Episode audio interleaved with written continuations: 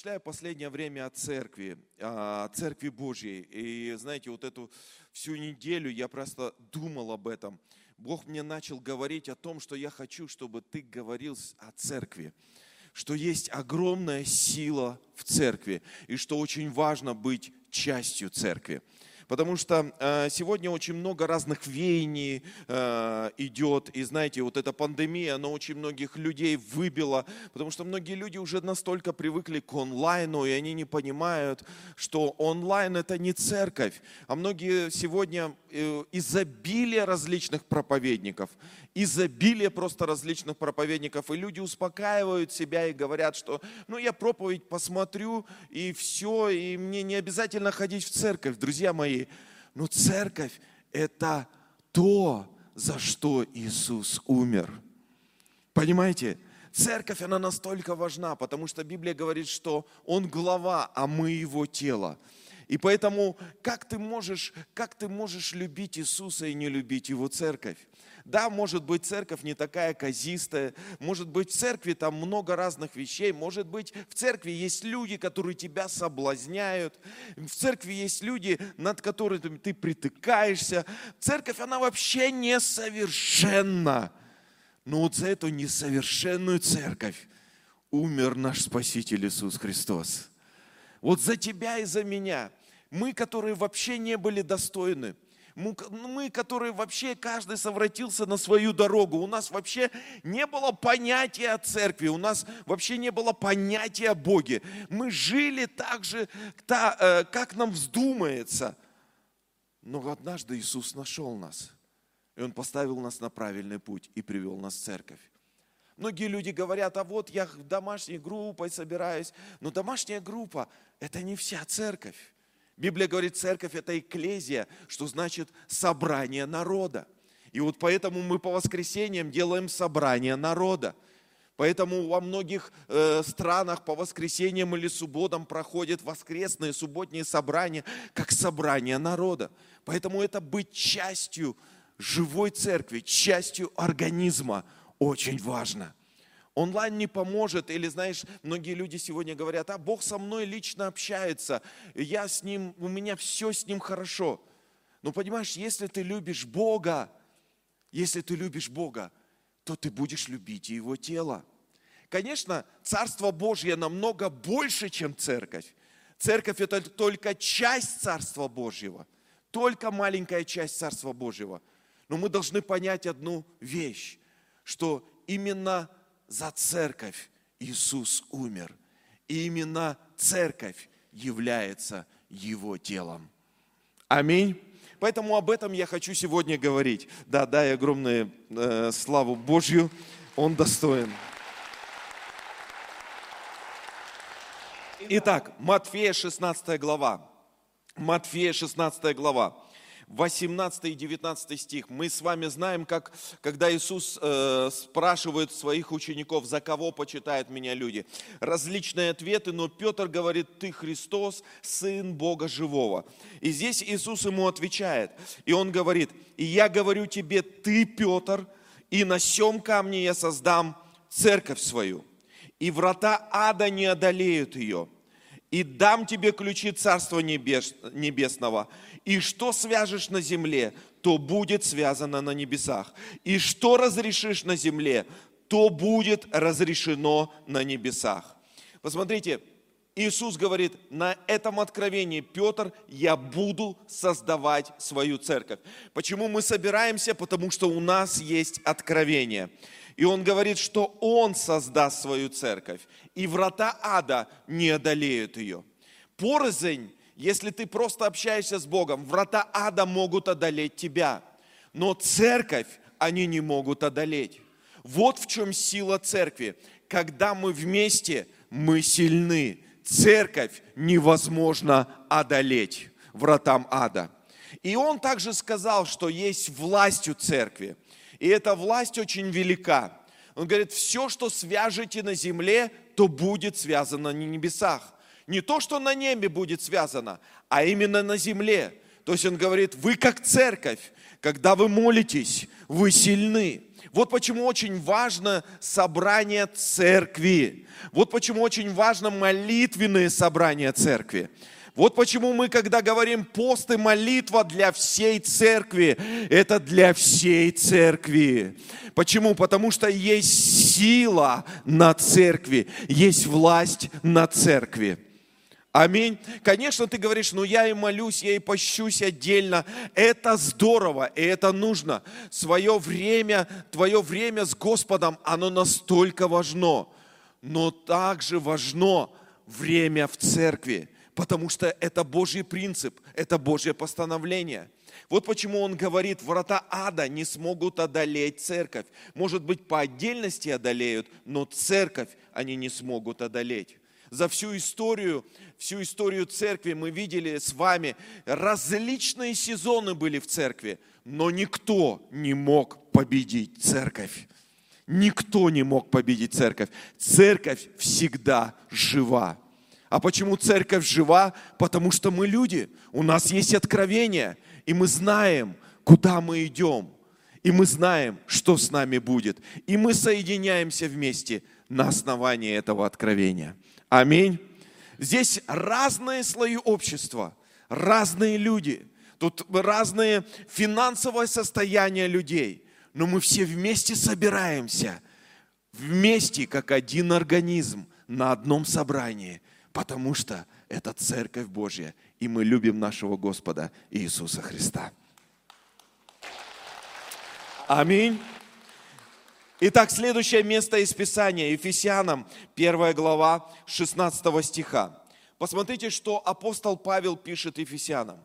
Он говорит, «Непрестанно благодарю я за, э, благодарю за вас Бога, вспоминая о вас в молитвах моих, чтобы Бог Господа нашего Иисуса Христа, Отец славы, дал вам духа премудрости и откровения к познанию Его» и просветил очи сердца вашего, дабы вы познали, в чем состоит надежда, призвание Его, и какое богатство славного наследия Его для святых. Смотрите, о чем говорит Павел.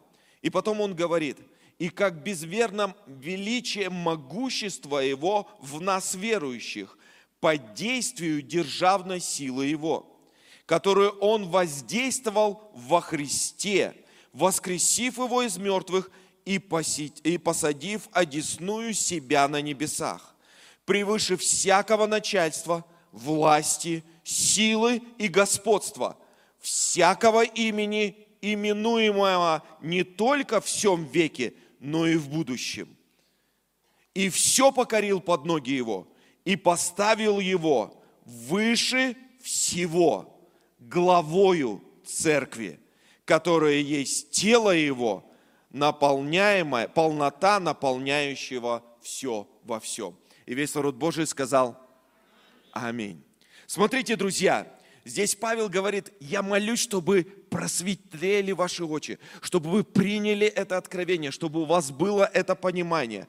И он говорит, что Господь, Он воскресил Иисуса, посадив одесную, и Он поставил Его превыше всего – то есть всего, что мы видим на, на этой земле, Иисус Христос, Он превыше. И также Он говорит, Он поставил Его главою церкви. То есть церкви – это народ, который получил откровение. То есть там, который превыше всего, это может быть люди, которые сегодня не имеют откровения. Но Он все равно превыше. Может быть, это люди, которые веруют в различные религии, но Иисус все равно превыше. Но также Он поставил его главою церкви, которой есть полнота, наполняющая все во всем. И посмотрите, Он говорит, что мы все являемся Его телом, а порознь – члены. То есть, понимаете, члены, если они порознь, они не могут составлять церковь. Церковь составляется общим собранием. Вот почему в Библии говорится, не покидай собрание своего. Есть огромная сила и огромная власть у церкви.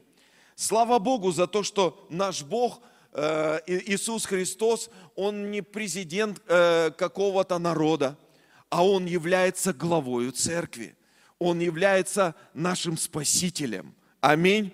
То есть это неограниченное действие, неограниченное влияние.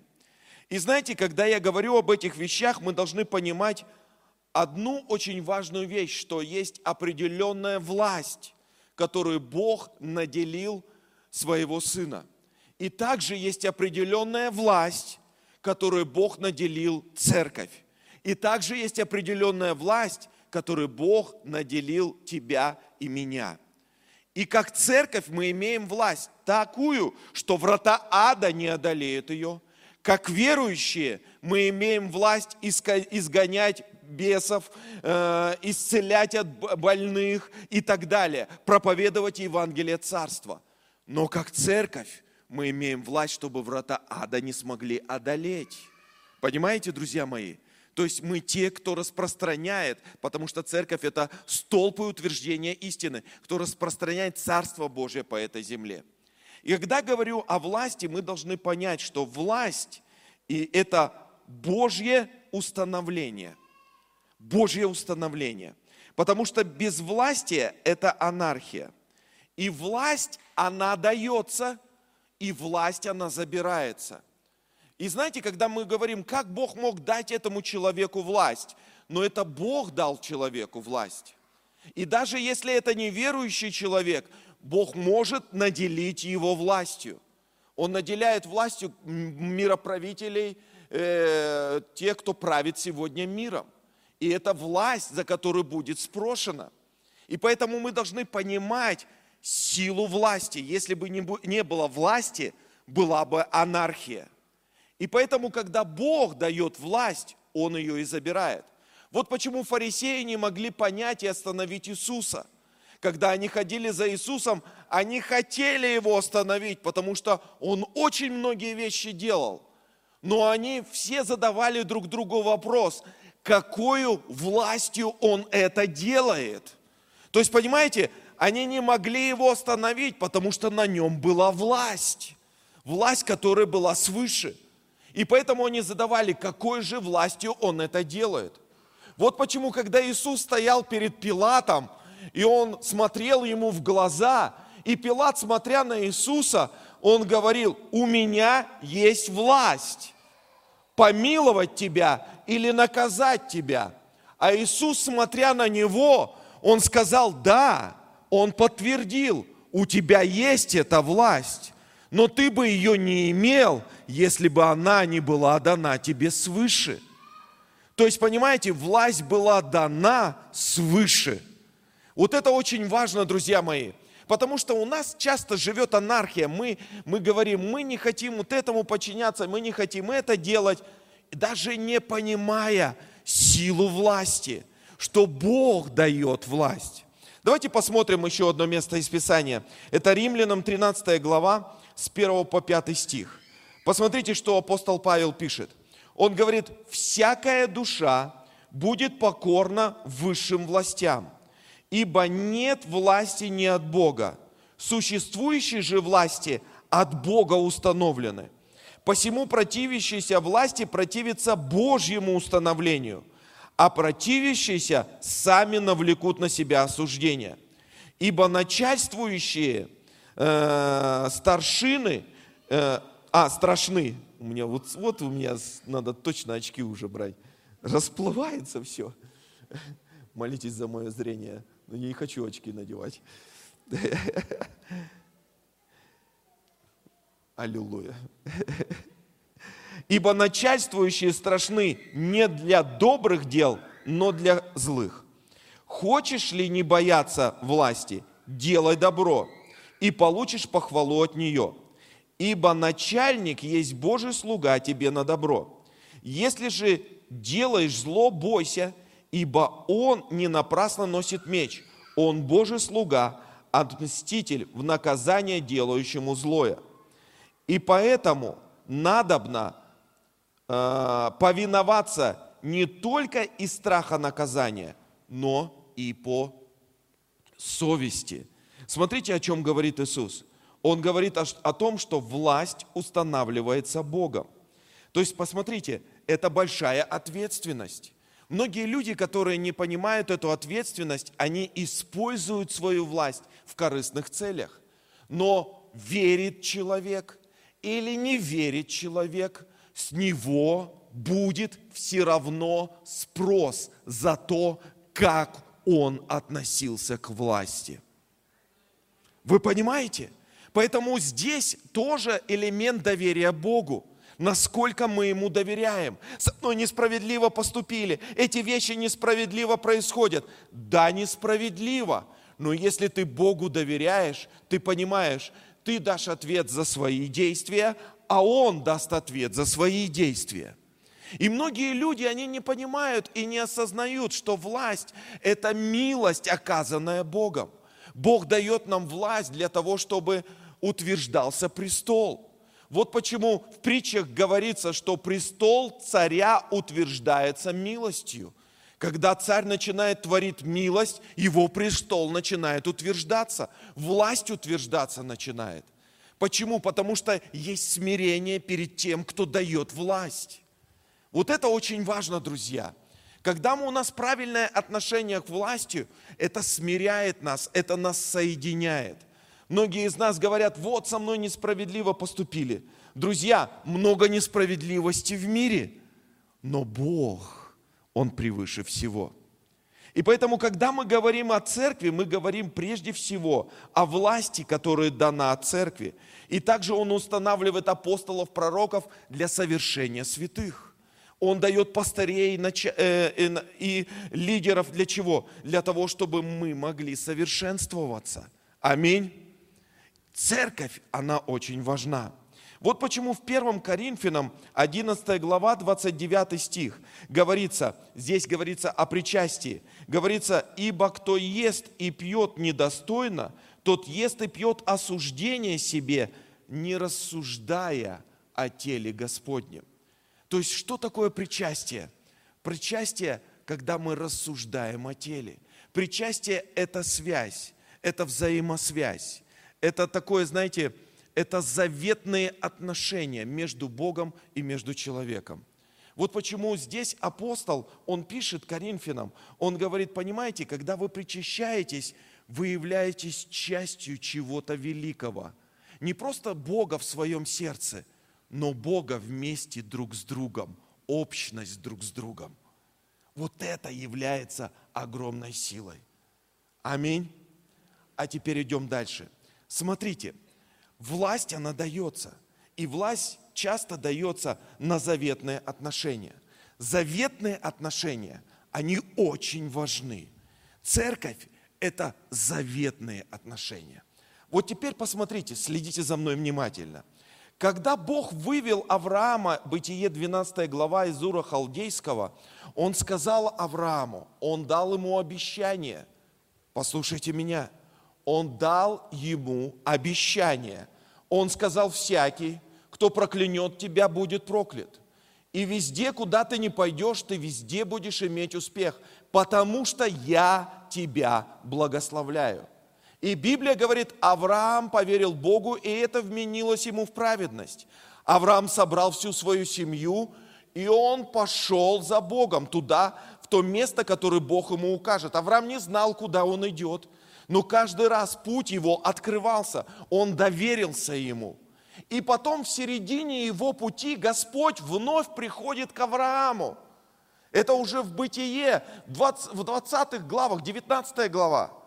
И он говорит, Авраам, я вижу тебя, но здесь я хочу заключить с собой завет. Зачем завет Аврааму, когда Бог уже его избрал? Зачем нужен завет? Потому что уже избрание, уже помазание, уже Бог его ведет, уже все замечательно. Но здесь Господь обращается к нему и говорит, нет, Авраам, для меня завет очень важен. Для меня завет настолько важен, потому что именно тогда, когда я заключу с тобой завет, именно тогда я могу смело называть тебя, тебя своим Богом, и тебя, меня своим Богом, а тебя своим сыном. И понимаете, и там, получается, Авраам, помните, расчленил, э, расчленил животное, он ожидал Господа, и тогда Бог заключает с ним завет. И после этого мы знаем Господа Бога Авраама, Исаака и Иакова. Потом мы видим ту же самую картину с Исааком, ту же самую картину с Иаковом – когда народ Божий уже вышел из чресл Авраама, и они, и они на горе Синае встречаются с Богом, и там Бог заключает с ними завет. Зачем нужен завет, когда и так все понятно? Потому что для Бога заветные отношения – это ключ.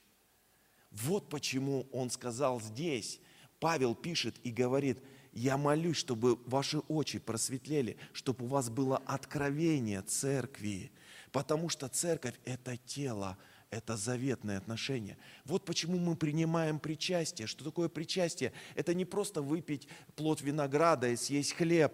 Это заветные отношения, потому что тогда я говорю, я не стыжусь называть, то есть Господь говорит, не стыжусь называть вас своими людьми а мы не стыдимся Его называть своим Богом.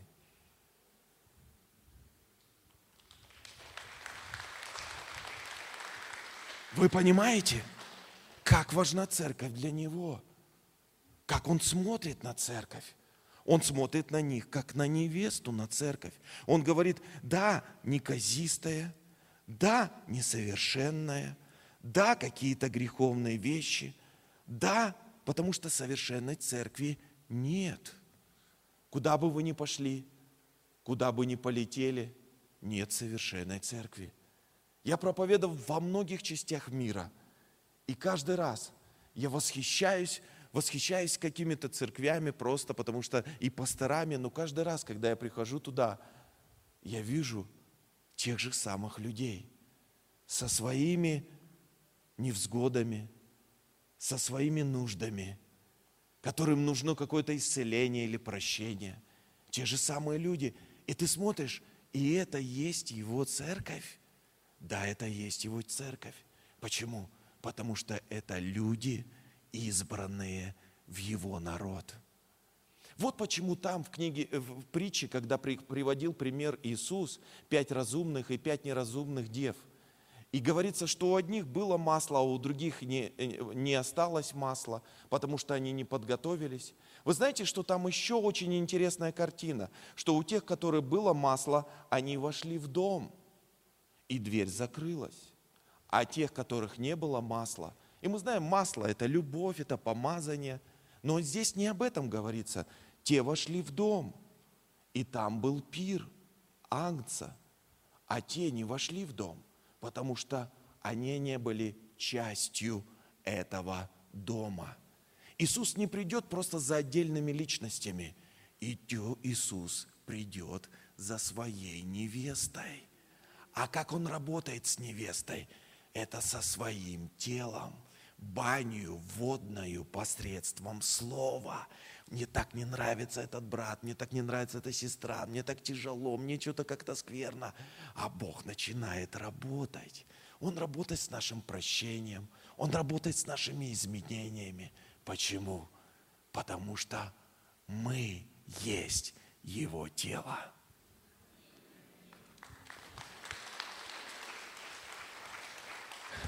Вот почему я люблю церковь. Я везде, в каком бы городе я не был, я ищу церковь. Я хочу пойти на собрание святых людей. Там, да, встречаются разные церкви, разные люди. Но для меня честь быть частью Божьей семьи, Его церкви. Да, мы можем быть неудовлетворены. Мы с женой не всегда удовлетворены друг другом. И мы всегда не согласны ну, как не всегда, всегда не согласны, так нельзя сказать, не всегда согласна. Правильно, не всегда согласна. Воспитание детей. Она говорит, ты опять разрешил? Я понял, с женой всегда надо прощения просить, даже если ты прав.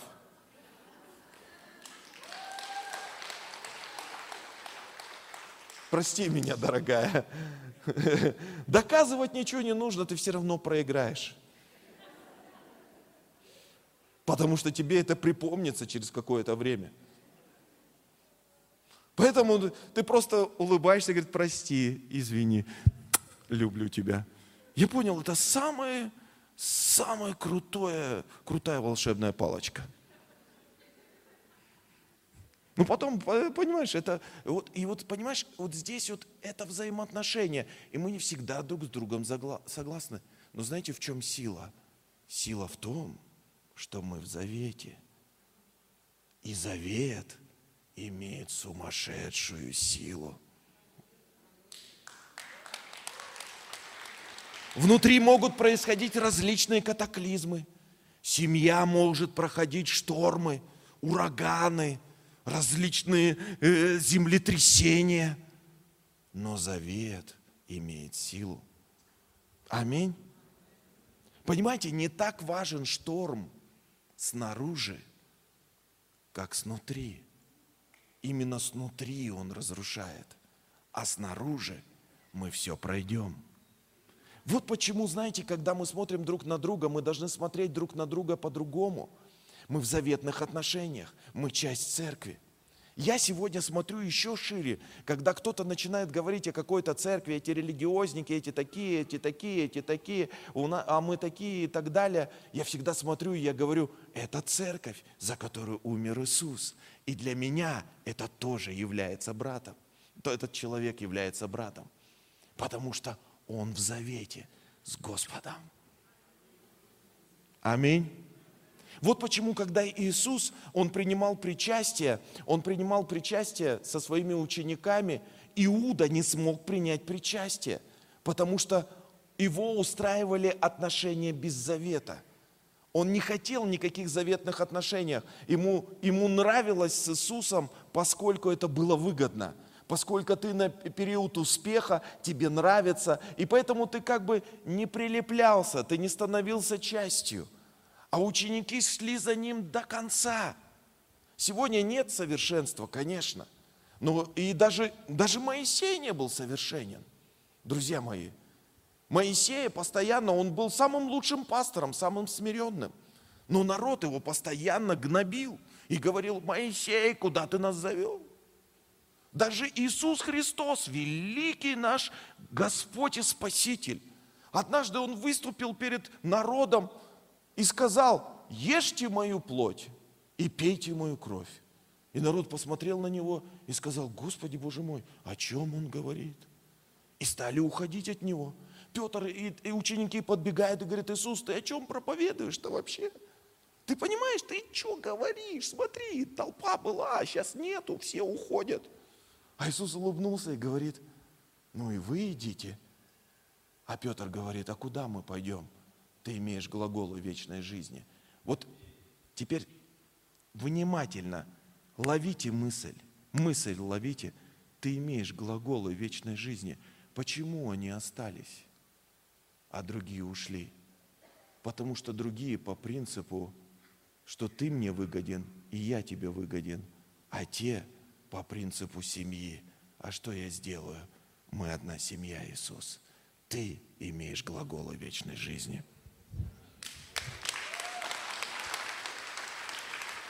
Вот почему нужна церковь. Вот почему я люблю церковь. Я еду с одним э, успешным епископом, пастором, я его очень сильно уважаю. У него бизнес большой, у него все есть. И однажды еду, и, и он пастор церкви, достаточно успешная церковь. И э, я говорю, где больше проблем? Он говорит, в бизнесе нет проблем, больше всего проблем в церкви потому что это, это люди. Я говорю, слушай, ты бы мог успокоиться уже и, и, и устроить свою жизнь. У тебя столько много денег, у тебя хороший доход. Ну зачем тебе быть пастором церкви? Он говорит, знаешь, доход это все временное. И это не то, что тебя удовлетворяет. А церковь – это мое призвание, это моя семья. Я смотрел на него и думаю, Господи, как здорово, когда есть такое откровение. Дай огромные аплодисменты. Беззаветные отношения, друзья мои, беззаветные отношения – это временные отношения. Беззаветные отношения мы используем друг друга, а в заветных отношениях мы не можем друг друга использовать, потому что мы друг для друга живем. Понимаете, в церкви нам не нужно использовать друг друга. Мы живем друг для друга. Страдает один член, страдает все тело. Вот почему ты хочешь помочь другому человеку. Вот почему даже в кино, почему ты спасаешь, твой брат такое, такое, такое сделал. А он просто говорит, да он брат мне, брат мне, по крови брат мне.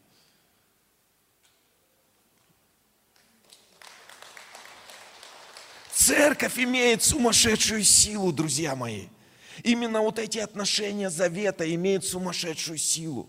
Вот почему, когда Авраам шел, он уже был использован, он уже был помазан, Бог уже дал ему обещание, ему можно было идти дальше, уже все, Бог его благословил. У Бога нет ни одного праздного слова. Нет ни одного праздного слова. Если он сказал, так и будет. И у Авраама все было достаточно. Он уже шел в ту страну, которую Бог ему указал. Но Бог приходит к нему и говорит, Авраам, для меня это недостаточно. Я хочу с тобой завет заключить, потому что я хочу с тобой породниться. Церковь – это родня. Церковь – это есть его тело, его невеста.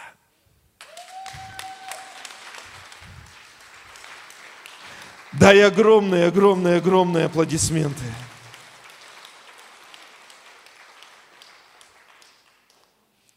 Вот почему Иисус в Евангелии от Иоанна, 17 глава, 22 стих, можно, чтобы поиграть, кто-то вышел. 17 глава, 22 стих, говорится, «И славу, которую ты дал мне, я дал им, да будут едины, как мы едины». Ты скажешь, конечно, Иисусу хорошо это говорить, Он один с Отцом – да, но он был человеком. Он проходил тот же самый путь. Он взял на себя все наши грехи, все наши немощи, все наши болезни. Бог ненавидит грех. Я раньше думал, почему я Бога не вижу? А потом я понял, я не вижу его по одной простой причине. Мой грех бы уничтожил меня, встретив с ним, если бы я встретился с ним я бы сгорел просто от Его славы. И вот когда Иисус взял на себя наши немощи и болезни, можно чуть тише, тише. Когда Иисус на себя наши немощи и болезни, Он понимал, что Бог отвернул от Него свое лицо. Знаете, и когда Он висел на кресте, умирая за каждого из нас, за каждого из нас, помните, Он взывал к Богу первый раз – в своей жизни. Господи, почему ты меня оставил? Первый раз в его жизни Отец оставил его. Но чем заветные отношения отличаются от незаветных отношений? Чем раб отличается от сына? Даже если он его оставил, отец все равно не предаст. Отец все равно вернется. Отец все равно защитит. Раб этого не понимает. Поэтому часто рабские отношения, они разрушительные, они временные. Но отношения сынов и дочерей, они вечные. Потому что ты понимаешь, все равно источник будет. Все равно что-то произойдет. И даже если сегодня что-то не так, завтра будет новый день новый день. А вы знаете, что интересно?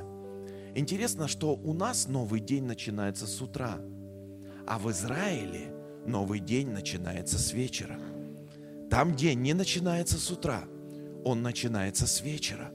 То есть ночь, которую мы проживаем в нашем дне, мы думаем, что это ночь, и утром это новый день. А они ночью заходят в новый день. И знаете, что интересно? Интересно, что новый день куется в ночи. То есть там, когда ты что-то не видишь, как для тебя что-то непонятно, сотворяется новый день. Есть вещи новые, которые сотворяются в твоих отношениях. Есть вещи новые, которые сотворяются в твоем прощении. Ты не понимаешь, почему прощать, но когда ты делаешь этот шаг, что-то новое творится. Потому что Бог так устроил. Он великий и всемогущий. И когда мы доверяем Ему в наших отношениях с Ним и друг с другом, будет твориться новое начало. И поэтому нам всегда нужно ожидать Его. Вот почему ожидания, они очень важны. Вот почему, когда ты еще идешь в церковь, ожидай, ожидай что-то свежего от Господа. Потому что Бог творит всегда что-то новое в твоей жизни.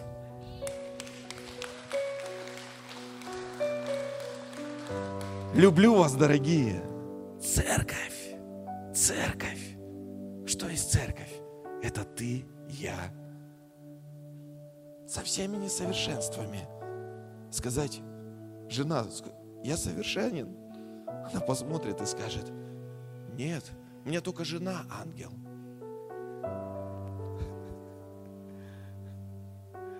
Мы все несовершенны.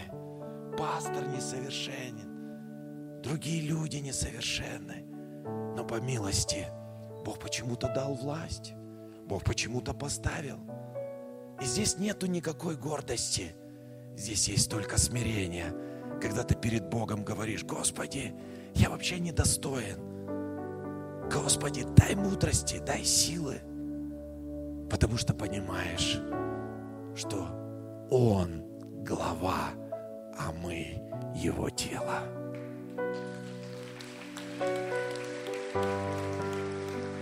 И поэтому, когда смотрю я в глаза друг другу, поэтому, когда я приезжаю в церковь, свою родную, я смотрю на вас, и мне хочется иногда просто стоять и любоваться, какие вы все славные, какие вы все красивые, потому что мы одна семья в завете. thank you